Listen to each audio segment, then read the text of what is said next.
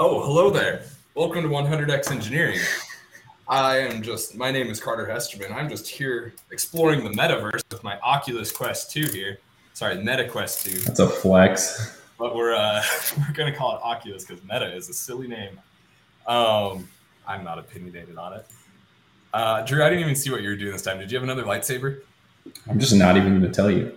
Only our, our 2.4 million viewers will will know what happened. Now I have to go back and rewatch the recording. I can't. I always cringe at myself when I do that. So you can't wait to do this.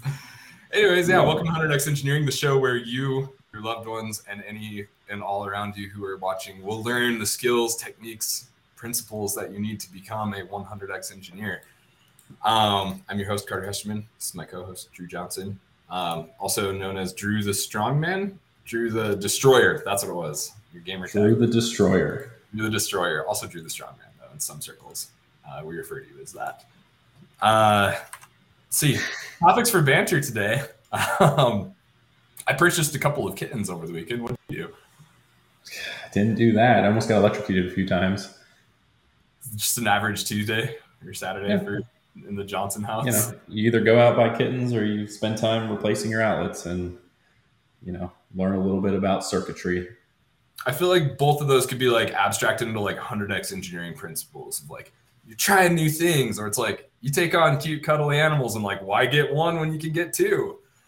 Um, yeah, Tips for being a better engineer. yeah, that's a you know scope creep in your life. Uh, food for the soul. Um, other things. I went to a Black Keys concert last night.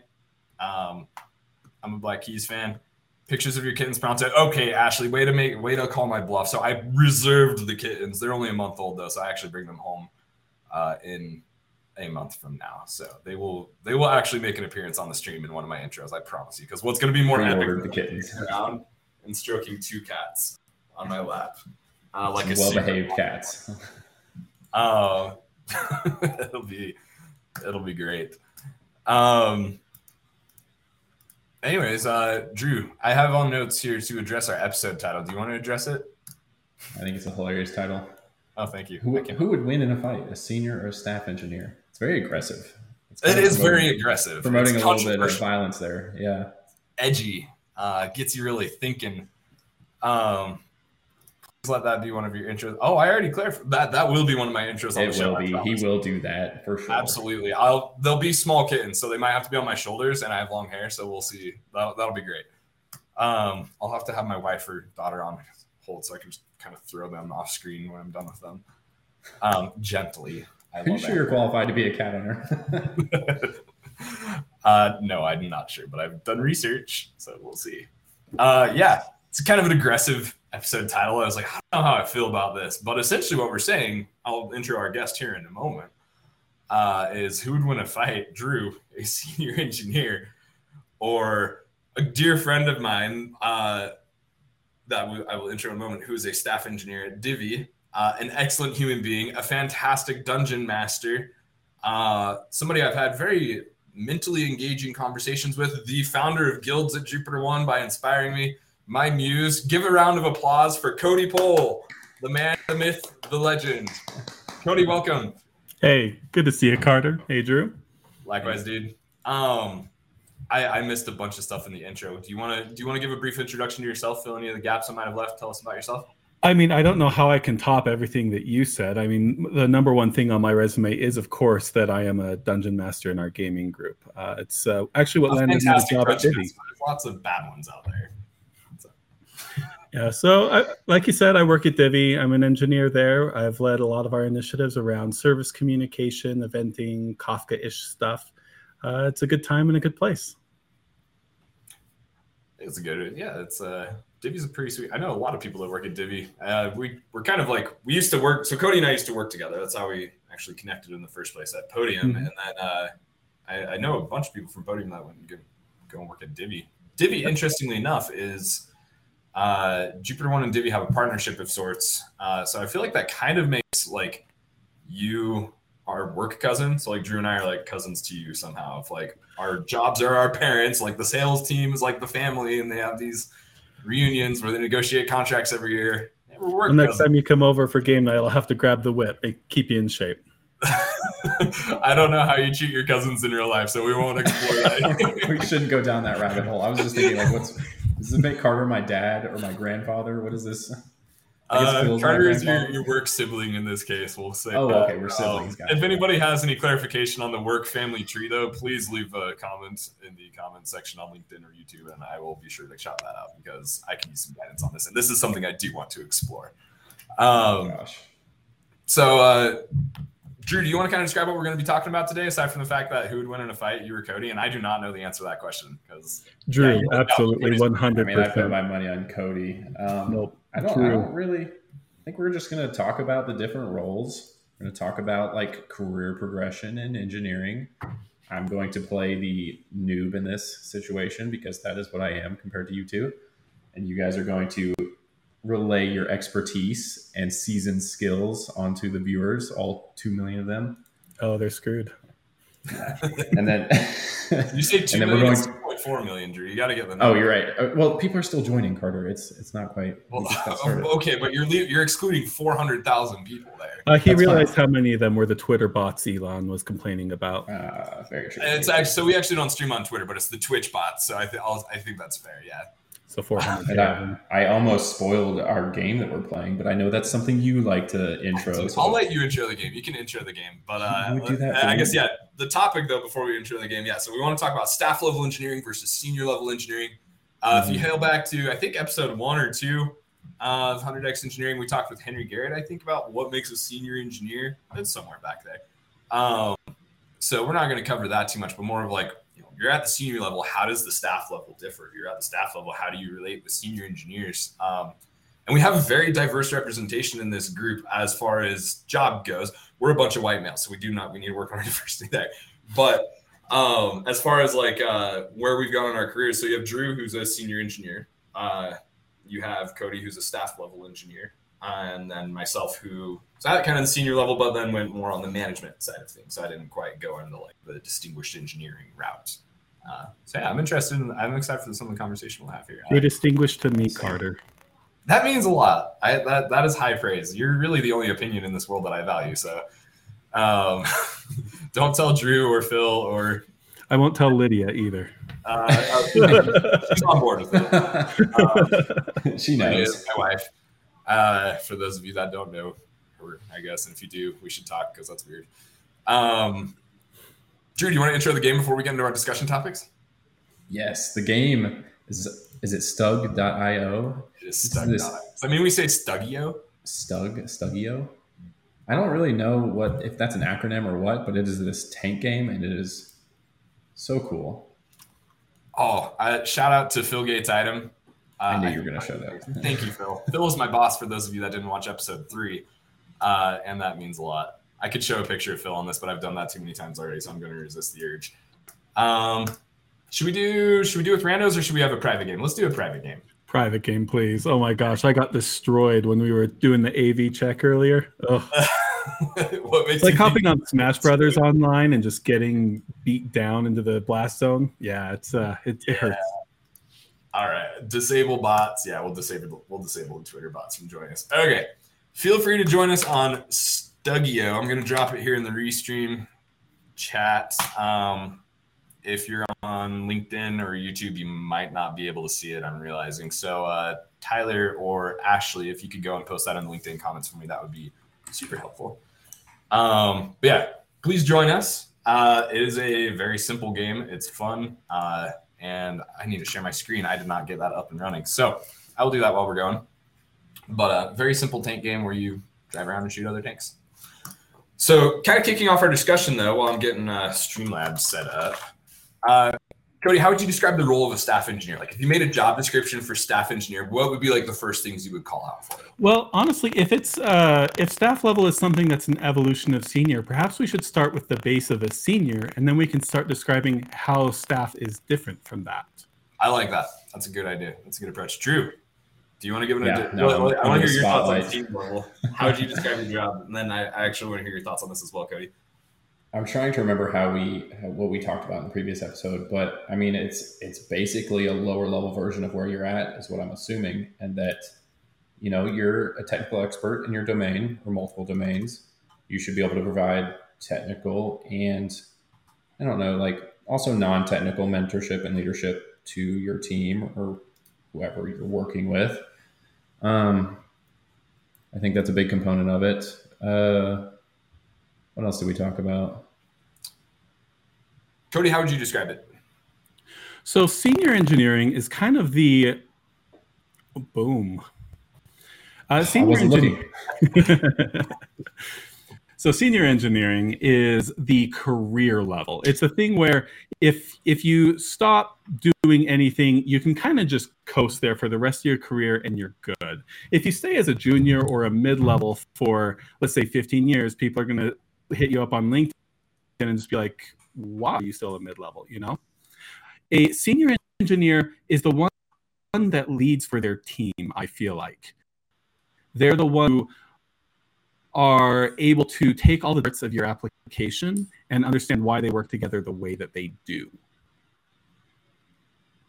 I like that abstraction. I feel like yeah, I feel like a senior engineer is like a highly effective an engineer who's able to operate like highly effectively. Wow, I'm lagging so hard with uh this restream going in my stream being on here. Um I also think uh, one of the things we've talked about historically is like a uh oh eat my wall, Drew. Um I think we're on the same team. Wait, we're on, damn it. we're on the same team. Well, just for good measure, here we go. I missed. Okay. Um, I think like when you get to like the senior level, you're able to like expand your vision beyond just like my work and the things that I'm doing, and you're able to see how the work you're doing fits into the company or the team as a whole. You have peripheral vision and can kind of tackle problems at a more abstract scale, if you will. Um, which I feel like that's actually like a, I can't remember which book I was reading. Uh, might have been Elegant Puzzle by Will Larson, but it's saying like essentially like the higher you go up in your career, the more ambiguity you face, right? Like when you're a junior engineer, I need to give like very clear instructions to a junior engineer. But for like principal level engineers on our team or staff level engineers, uh, I hope to be able to kind of plop them down in a place and say, okay, like you're a, you're a brilliant person. Add value. Tell me what you can do. Like, what do you want? Maybe that's bad management on my part. What do you think, Cody? So a junior engineer, like let's think about this in progression. A junior engineer needs hand holding for all of the things. A mid-level engineer should be able to do well-defined tasks without a whole lot of supervision. Typical things like, uh, depending on what your company does, maybe a uh, CRUD kind of work in in your application, uh, writing queries, that kind of stuff. A senior engineer is the one who can provide that guidance for a team of mid-levels and juniors who are try and help level them up. Now, if we step up beyond that team level, then we start getting into the staff engineer. Um, a staff engineer might lead a department or a set of teams working together on a major project. They might be working on different projects. They might have the same manager or different managers. But the point is that the staff engineer is a domain expert beyond what you would expect from a senior. I mean, that's not too insightful. Of course, you want the staff engineer to be beyond a senior. Um, that's why it's phrased as progression there. But like, oh man, tanks, tanks. Uh, my brain cannot. Was that you that we just, it's hard, we just ganged up on? I think we just, Yes, you two just sang. It was. It was. I think we just It was a. It was a massacre there. Good luck describing the My blood is nuance, on your describing hands the now. nuances between staff level and senior level now. Let's go, Drew. Oh shoot. Carter, no. Oh, shout out to whoever just got that good shot at me. Um, I like that abstraction. of, Like, yeah, they're able to operate above the the team level, and they're more abstract. Um, or they're more of like have like a domain expertise. Uh, I, I think like the the staff level engineers that we've hired at our at our company, and like they certainly like are experts in like a field, which I've. I don't know, but would you say there's like staff level engineers who could be generalists, or like do you think the most effective place for a staff level engineer would be would be like any given domain?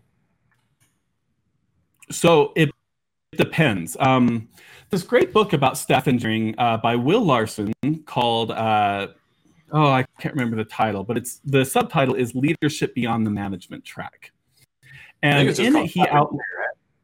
What was that, Carter? Is it just called staff engineer? It might be.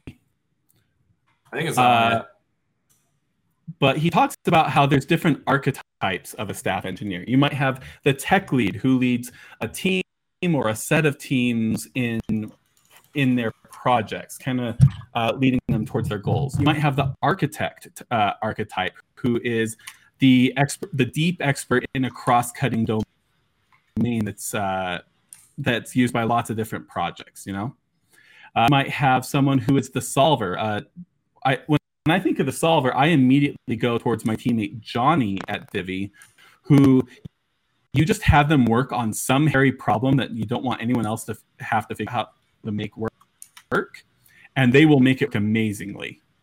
Uh, and I, the fourth one, I'm forgetting what it was. Oh, it's the right hand man, where you're uh, taking the authority of some executive or uh, like a director or someone and you're trying to meet uh, stand for them and make sure their goals get met in the workplace and there are probably a billion other possible archetypes uh, but the idea is you can generalists you can have the deep people at staff at the staff level it starts to become more individualized where you figure out how you're going to provide value to your company instead of your company telling you how you should provide value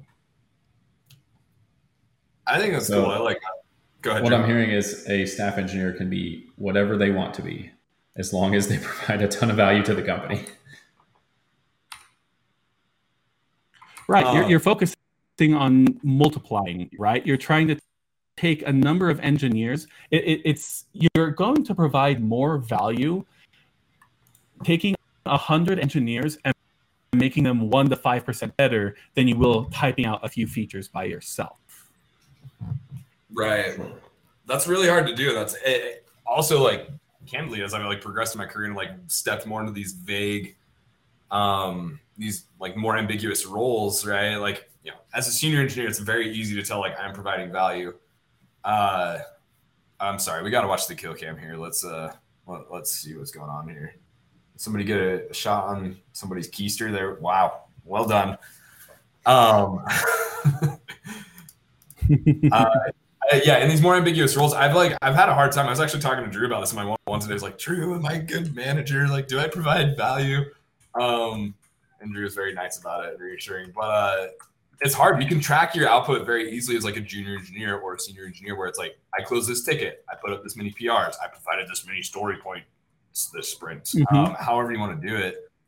Uh, Ashley has a good question in the chat here. Let me let me highlight this. How do you measure value to the company? So as a staff level engineer, like, you know, for you, Cody, how do you measure the value that you provide? Um, oh, that's actually a, a really deep question because I feel like there's lots of channels. So I, can, so I can smoke Drew here. He's getting I actually had to stop driving my tank to try and think about that for a second. so the big difference there is that there's no one telling you how to report your value. Um, it's going to be different from company to company, but on my team, we don't really track work in Jira. What we do is we focus on what are our objectives. For my team, those three objectives are improving our monitoring and alerting, improving our production scale, and improving uh, development and deployment speed. So we can take certain baseline KPIs or, or key results, and we can say things like, like okay, previously deploys were taking 10 minutes to, per deploy, 20 minutes to, per deploy, whatever number. They're now taking uh, 15 minutes instead of 20 or five instead of 10. Uh, so, th- so there's focusing on business value metrics. A failure to measure is a failure to manage. And that's not something engineers like to hear because how do you measure code, right? Instead of measuring code or tasks, measure your your business result you want to accomplish and hold engineers accountable for that especially your staff engineers um, we might have things like transaction print for an async data a pipeline. We might have uh, X percent of our alerts are handled directly by the team instead of having to escalate to some centralized squad responsible for handling incidents. You might measure quality by how many incidents are we having in a month or how many bugs, right? Like you you can start to measure your through these things as opposed to just how many ticks have I moved into the done column. I uh, what was it? What was the quote you said? I sorry, I was I locked my brain. I was like, Tyler, that's one that we need to quote on Twitter. Uh, failure to measure is a failure to to manage. Yep, uh, that comes from a book, book called The Art of Scalability, and I think the phrase is kind of a management truism. So, uh, but that's where I ran into it was the art of scalability, which is about engineering orgs and how to scale them uh, beyond initial teams. I, I like that. I'm gonna give you credit for saying that. Like when we when we quote on Twitter, this is from Cody Poll. Well, I have to pass uh, it back to the, the people who who actually did it. I won't plagiarize. Uh, I really like that though, and like the figuring out. I I think Austin Kelleher is somebody we had on a previous episode. He's one of our principal engineers here, and uh, I've we chatted. Um, not nauseam, but we chatted a lot about like measure what matters. Uh, which I've never actually read it. Also, shout out to whoever just smoked Drew because that's been a long time coming. That felt really good to see. Uh, you love to see it. Now time to go and get Phil. Um, but yeah, I think that like a failure to measure is a failure to manage, but figuring out the correct thing to measure, like you can you can make up metrics, um, and that's but like that's the hard thing. So I think uh, we could probably spend a whole separate episode discussing that. We've covered some ground on this in like a pretty brief amount of time, though. Um, kind of shifting gears a little bit of like how a, I guess that's redundant. My my next question is be like how a staff engineer like fits into a team. We've talked about that a little bit, but uh, also I think I just ricocheted a shot off of my side hole onto somebody else on my team. So I'm sorry, whoever that was. Um, you'll take this bullet for me, I promise. Don't but, apologize for being awesome. Uh, well, I died a second later. Phil got me, so I think that's him asserting his dominance as my as my boss. So attributes of being an architect at Jupiter One are you have to be able to beat your directors at Stugio or Stug. Uh, being a director, you have I mean, are you even an engineer if you can't beat your managers at games?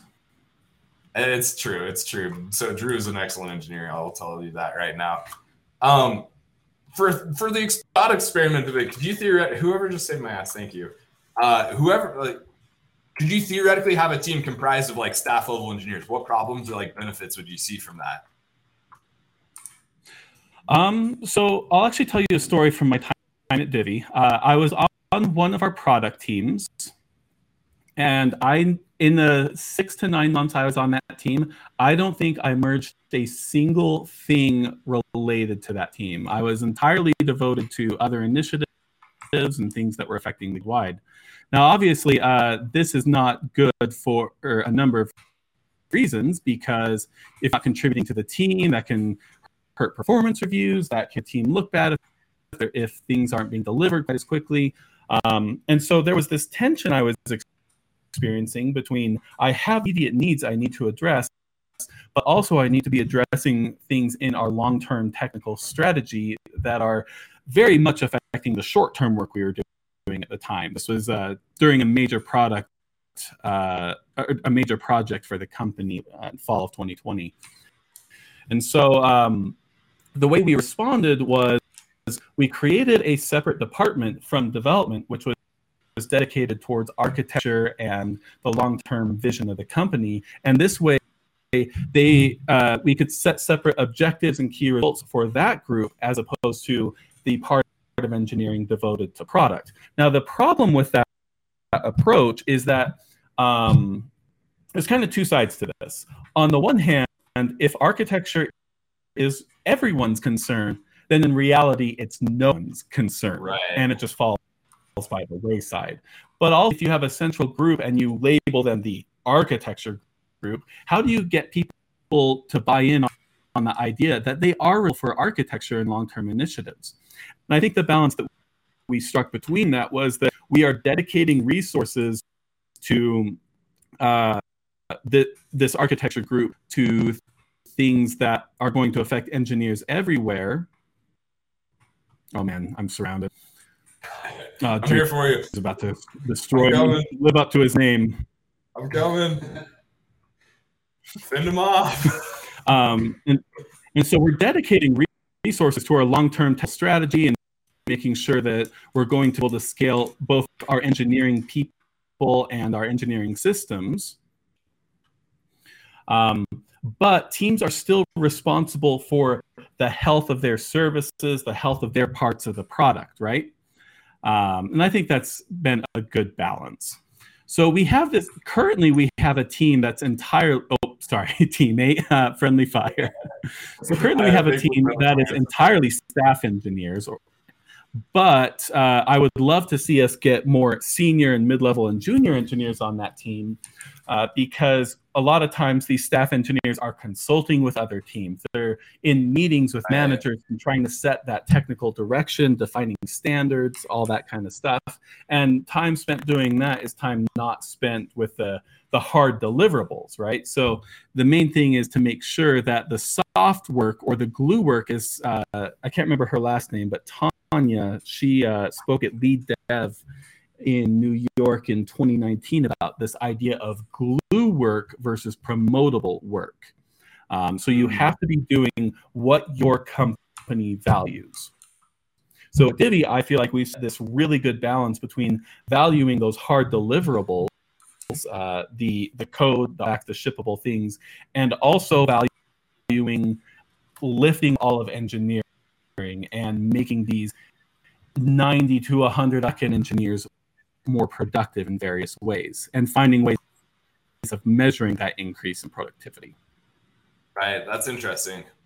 Um, we've kind of done, we've experienced a similar thing with uh, like creating like a kind of a, like not a site reliability team for our, kind of in our part of the org, but more of like a, a UI infrastructure and architecture team. And we've invested like having some uh, staff level talent on that team. And, and a common theme I've noticed kind of across that is like, as a like beyond the senior level, like your customer base that you serve changes a little bit from being like the customers to like the fellow engineers. Um, kind of going back to what you were saying originally of like it's a multiplying position, which is really hard to do well. Um, hard to measure but like also super valuable. Uh, Wow, Drew, you had nine kills. Who's guessed nine eight eight seven? You were a fiend. Phil, I'm not even going to call you out here. Uh, well I hope it's well somebody done. on the stream. I, I it, it has to be because it's it's not anywhere else. Um, so on the uh, one of the things I've noticed actually, this is a this might be shifting topics a little bit, but I think like anytime you have a team that's lopsided towards like one end of a like a spectrum or another. Um, so say you have like a team that's super uh, heavy on like the staff level or senior level even. Um, without very much like junior and mid level support on it, the classes of work that that team gets the opportunity to invest in changes where you usually get like if there's like small bugs or like little hairy things like you have to be very deliberate with like going after those because like yeah we can have our staff level engineers go and work on fixing that css issue but would you rather them do that or would you rather them implement this new etl pipeline? Like of course the option like it, it doesn't it doesn't add up. Like you're not spending your talent where it's best used maybe. But you can um, have that staff engineer working on defining the standards and the ways of preventing that css issue from happening in the future. Yeah i like that. Um, but the css issue still has to be resolved right yes it does and that's uh that's one thing that we ran into earlier in like the days of like Jupiter One slash LifeOmic was uh we found that we had to like set aside time to be like, okay, we're gonna like go every Friday at like two o'clock. We're gonna we're gonna turn on some tunes and uh, you know work on resolving little uh, tiny paper cuts on these things. Uh, an idea I hijacked from Podium actually, um, that I took credit for, and then I hired somebody from Podium, and they're like, "Hey, Friday Fury, we did that." And there's, a, there's, a, there's a trend here of Carter take, saying you should take credit for things that you didn't take credit for. I promise I'm not bad um, that's one thing that we noticed. Oh, I did not mean to. One thing are, though, a staff engineer shouldn't be afraid to dive in and tackle those little things. I mean, one thing that's I don't think there are many things worse for a company's culture than an engineer saying that they're above above some kind oh, of class of work, right? Yeah, that's, um, that's toxic. So definitely getting in there and shoveling out the stables. You know, we've all got to put in that kind of work. And when you have a team of nothing but staff engineers, like you you have to do that, right? right. Because there's you know, and I, I think rather than saying we should delegate that kind of work to um, engineers of a different title, maybe we can talk about how the these eng- what it means for an engineer to grow is very different at each level of the ladder. So yes. a staff engineer working on a bug like that, that engineer is not growing. But a junior engineer working on that, they're figuring out how the CSS box model works and the prioritization of different rules. And so this is an opportunity not only for the bug to get resolved, but for that engineer to grow and learn new things by experiencing something. So rather than framing it as a this is beneath this kind of engineer or we're better spent putting the money for that engineer's salary towards something else maybe we can help an engineer grow by allotting this to someone for whom that challenge to uh, skill level ratio is better right because that's where flow occurs when the skill level of the engineer matches the challenge of the task. I like that. So you're improving happiness, you're helping them grow, and you're getting the bug resolved by someone who is able to get into that flow. Um, yeah, you're setting them up for success. Like you wouldn't put a junior engineer on like the things that you're putting your staff level on because like if they fail, these are like mission critical systems. Like mm-hmm and, and like yeah, and I want to be clear. I'm not advocating that we have people that say it's like it's beneath, but it's like if I'm working on like a, a critical thing, right? Um, that is something that's like the business is never going to say yes. You should work on fixing the CSS issue instead of doing this thing that'll close this deal. But the CSS issues add up. I like what you're saying about. Uh, I, I really like what you said about like that's uh, where you get into like a flow state where like the the skill level matches where they're at like the difficulty matches like what they're looking for. Drew, you just treaded into dangerous waters here, dude. There's turrets that'll shoot at you. Um, I, I think that's profound because yeah, there's definitely uh there's spots where you know you can get your work done. There's like you know you're very comfortable with, and there's spots where there's like a sweet spot of it's just hard enough that uh you're like learning, and that's very fulfilling work. Mm-hmm. There's a one engineer at Divvy who comes to mind actually. Um, she has recently switched teams and is uh, acting a bit as a technical lead in a way that is stretching her for this new team.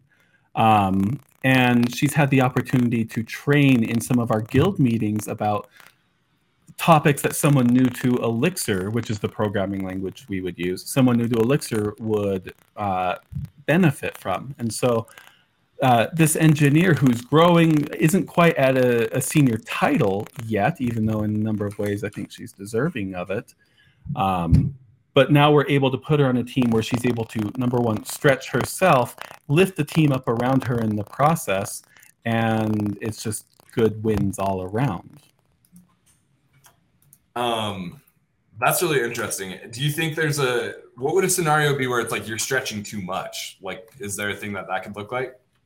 I mean i mean uh, I remember a time where I was working on a project that was declared to be pretty important for the company, and I was literally the only software engineer working on it for most of nine to 12 months. Um, it was de- it definitely stretched me and it was a bit too far. I definitely needed more support and it just wasn't there for various reasons.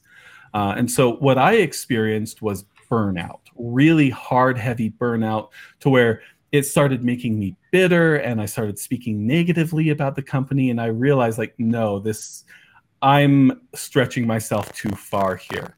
Um, And now that was a good growth opportunity for me because number one, I learned what it feels like to be an unsupported engineer. And so now that I'm in a position where I can see other engineers going to that, I can start reaching out to management on their behalf. Because, you know, you get into that state where you've got your blinders on, you're just trying to get through this hard moment. And maybe you need someone from the outside to say, hey, let's get you some help, right? Another way it helped me learn was it definitely stretched my technical abilities. It's where I really learned Kafka in depth and started Yeah. learning about Apache Flink and other things um, related to what became kind of a career defining skill set for me.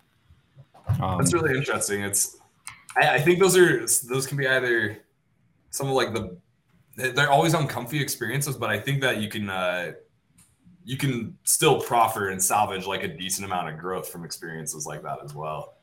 yes. Um, also, shout out to Dennis uh, if you're 9887 and you're on the other team.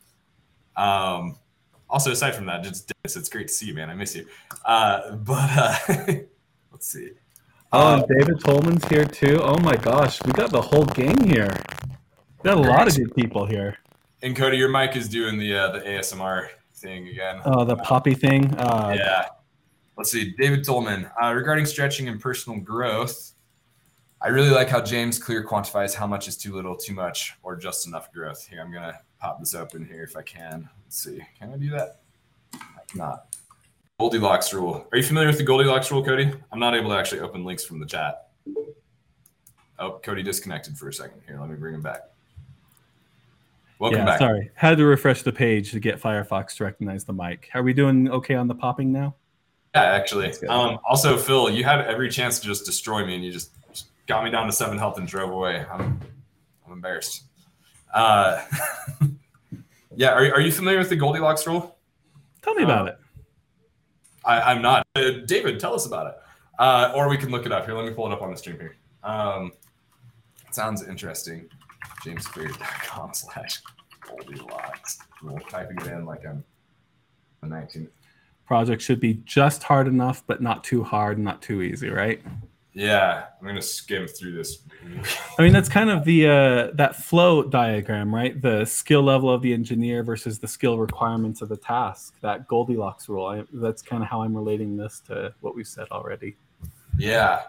The human brain loves a challenge, but only if it is within an optimal zone of difficulty. Mhm. Um, I feel like I, I'm gonna flag this and uh, save this for later because yeah, that's that's cool. Oh wow. Will you make sure to send that to me in Discord? Yeah, 'Cause I want to see it too. Thanks. Um, so we got about we got about three minutes left. Man, we've covered some ground. Uh, Drew, is it time for our meme? yeah, sure. let's let's pull the meme up. Yeah, let's pull the meme up. I think uh, let- let- time for our next thing to analyze here. This was we were gonna have this be on a pre- previous stream. I can't remember which one. Drew, did you make this one? I might have I might have made this one. I don't remember. We we need staff engineering here, but you get the idea. I get the idea. This is using the Jupiter One model where we actually only have prints. Well, we do have staff engineer now. I'm Phil. Provide clarification for me at a later date of whether we have staff or not, and whether we have. I mean, I have heard that Jupiter One's directors are just totally that chill there with the sunglasses, awesome, cool Pooh Bear Pooh Bear. kind of guy. Uh, I realize now this is a very self-serving meme to bring up. this will come up on your annual review for sure. Um, yeah, why'd you get it backwards? why is it going the wrong in the wrong way? Um, yeah, let me, No, I, I'll be honest. I hate this meme.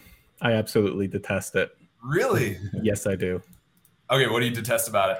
I mean, look at the way it portrays uh, a regular engineer, Oh, that's fair. Yeah, no, I think that's fair. right? Like, Controversy. I, I I actually you were saying you hate the Pooh Bear meme in general. Like, dude, the Pooh Bear one's my favorite. Like, no, no, no, no. That's fine. But this particular Oh, instance of a Pooh Bear, it's like, no, I, I actually don't like that. I I am very much of the opinion that uh, one, one of the things I love about Divvy is that titles. Uh, are we allowed to swear here? Like, what's our uh, professional grade? Uh, titles don't mean crap, and you can fill in however you want that to mean. Um, where they don't mean shit, is what where uh, yes, titles don't mean shit there, because um, so you have our your staff and your senior engineers who go in and are very involved with defining standards, but we do, we have uh, mid-level engineers and occasionally even junior engineers get very involved with that or even proposing new standards right? And what happens is people start to build up trust based off of their accomplishments rather than using a title as a shorthand for skill or trust. Mm. uh, and i think that's the mark of a healthy culture. Um, and so when i see a meme that is degrading towards like towards uh, less senior engineers it's just like no those are very intelligent people. And uh, if if number one if you consider them that why are you hiring people that you would label as a you know with that kind of thing? And number two why aren't you helping them grow? Right? Um, right. 'Cause- Right. one quote I really have wanted to give this whole time is I firmly believe there's no such thing as a technical decision. There are only cultural decisions and business constraints which define the technic uh, the technical stuff you will do. There's only culture and business constraints. Those are the only two things that matter because you have an engineer go in and try to deliver the shiny thing and it's not actually a technical decision. It's a cultural we're going to do what's fun rather than what's best for the company. It's a the way decisions are made. Yeah. Oh did i oh okay i, I can take a hint carter and screen's I was ending trying okay off the screen. I I can take turn off it. the you're speaking, you're speaking the wrong stuff, man. You get you're going off script, Cody. Sorry, no, continue. This is this is gold. I love this. there's no such thing as a technical decision there's only the the culture of how decisions get made uh, combined with the business constraints that those decisions are trying to solve Man, I could pick that apart. I like that. I frequently tell people the most important part of like my job and like probably is in this like the most like the biggest decision you make is like who you hire. Um Mhm. and that impacts like every single other that impacts your culture, that impacts like the you know all the other like business constraints and everything that you like end up inheriting, I think. Um I like that. And to be clear to over 2.4 million viewers, that we do not actually believe at Jupiter One that programmers or software engineers are the, the derpy Pooh Bear. Um, Drew, why do you have to be so hateful? I didn't. I found the meme online. Excuse me. It was. It, it's a meme because it's a joke, not because it's serious. Um, before we have our wrap up question, I Oh, have- man, I, I won't go into that. You, you're getting me heated, Drew. I apologize for. I did not. My memes are always non-literal. I apologize. for uh, before we step in that, anytime I see the Pooh Bear meme, I just like laugh to myself. My two year old loves Pooh Bear, but she has like this giant doll of him, and she'll freak. She know he says "oh bother," but she'll like like throw him into the walls and like hit him around and like bang him on the ground, and be like "oh bother." Oh bother! it's like, Who? like I just like heard her saying it up there. I was like, "What's she doing?" I. And she's just like hitting him on the head. So uh, oh, she's such a know how to take care cutie. Cats, two year olds, and Pooh Bear dolls are welcome in the comments. Uh, please uh, shout them out. Um, so uh, also Ash, the culture of how decisions are made. Solid topic for another episode. I completely agree. Um, we're at time now, but Cody, kind of in closing, I was recently told you're not supposed to do this uh, for good form on a podcast, and of course, I have to publicly shit on that and say we're going to do it because you're not supposed to do it. What I want to say is, Cody, say I'm a principal, you know, I'm a senior level engineer, I'm looking to make the jump into like the staff level, um, or something like. What would you do? I kind of also just want to like adopt the format and be like, Cody, say something profound. It's the last like 30 seconds of the episode. I think the key thing, if you want to make the jump from senior to staff, number one, it's going to vary from company to company. But the most solid advice I can give is to straddle that line between the hard skills that got you to be a senior engineer and the soft skills that uh, management depends on. Because if you're going to have influence and gain the trust of the company to have that wider influence on deeper subjects that can have more impact, you have to be able to communicate you have to be able to build buy-in you have to be able to lead across teams and that the solid technical skills are just table stakes at that point right they have to be deeper they have to be solid but what's really mm-hmm. going to set you apart is being able to sit down if you want people to make room for you at the table the decision making table you have to be someone who's going to lift the team around you It's not enough to just be right or think you're right. You have to be able to convince people, build buy in, and spread your influence in order to get that extra level of trust. Wise words, Cody. Thank you so much. Cody, thank you for joining us on the stream today. Everybody give Cody a round of applause. Thank just, you. Thank just you. Drew and I. Uh, Cody, appreciate all your time, and uh, we'll talk to you next time. Have a good one. See ya. I've got like three people just like blasting my tank right now, and Phil, the vigilant defender, is here helping me. So thank you, Phil. I take back all the hurtful things I said in the last last round. Um, I wonder you're on the enemy team, so I'm gonna blast you as well. Uh, I think that game actually that game's hard to play and talk at the same time, but I think it actually it's very well. hard. I mean, I was very focused on the game and also out of my depths in this conversation, so I was just absorbing what you guys are saying and destroying your tanks in the process. Uh, you were doing that. Very, Still doing it. Very insightful conversation. I'm happy I barely contributed. I agree. Um, to all reviews from uh, non Jupiter One, like thank you for joining us. From all the people on Jupiter One joining us, I guess I will thank you as well for joining us. Um, when's our next episode? It is. I'll I'll answer this time. It's mm slash dd. I believe it's July 26th is the next one. Two weeks from today. Surprise. Uh, yeah. Uh, joining us next time. I'm frequently asked, Carter, who's joining us on the next episode or on the one after that? but nay, you assume I have planned out that far. Um, but that's actually uh, that is not true this time. I'm, so we'll be having Patrick Morgan join us next time. Patrick is our principal UX engineer, principal UX designer. He's a UX person on our team who is highly influential and has affected Jupiter One's uh, growth in a large way.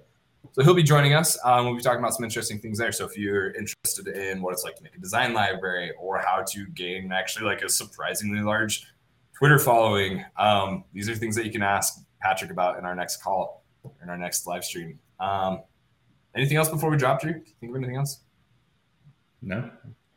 I think that's, that's it. So uh, is it time to roll with the credits? Should we do it? You gotta do the thing, do the thing. Go.